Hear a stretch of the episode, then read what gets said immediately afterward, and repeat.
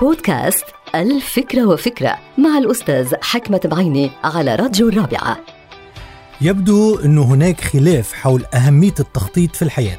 البعض بيقول أنه الإنسان من غير تخطيط بيوجد نفسه في مهب الريح وتأتيه المفاجآت غير المتوقعة من كل الجهات والاتجاهات.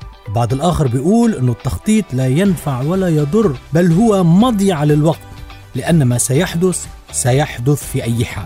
كم من مرة خططنا نحن كأفراد أو كجماعات لتنفيذ مشاريع مستقبلية وفشلت تلك المخططات فضاعت الأمال والأحلام؟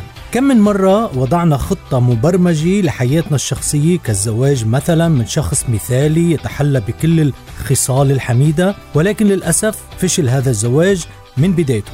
كم من مرة خططنا وبدقة أن نربي أطفالنا بطريقة مثالية، ولكن للأسف فشلنا في تحقيق ما حلمنا به. كم من مرة خططنا لحياتنا المهنية، اخترنا وبدقة الاختصاص الجامعي الذي نريد وحصلنا على الوظيفة التي نريد، ومن ثم ندمنا على خياراتنا الجامعية والمهنية. من المسؤول عن هذا الفشل، أو على الأقل عن سوء التخطيط؟ هل هو القدر، أو قدرنا نحن كمخططين سيئين؟ هل كثرة التخطيط والالتزام بتفاصيل التخطيط هو السبب؟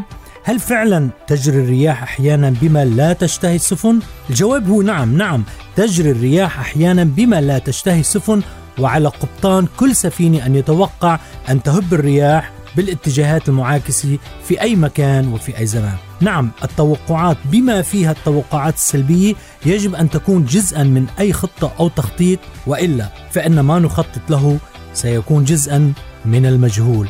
احذروا مجهول التخطيط.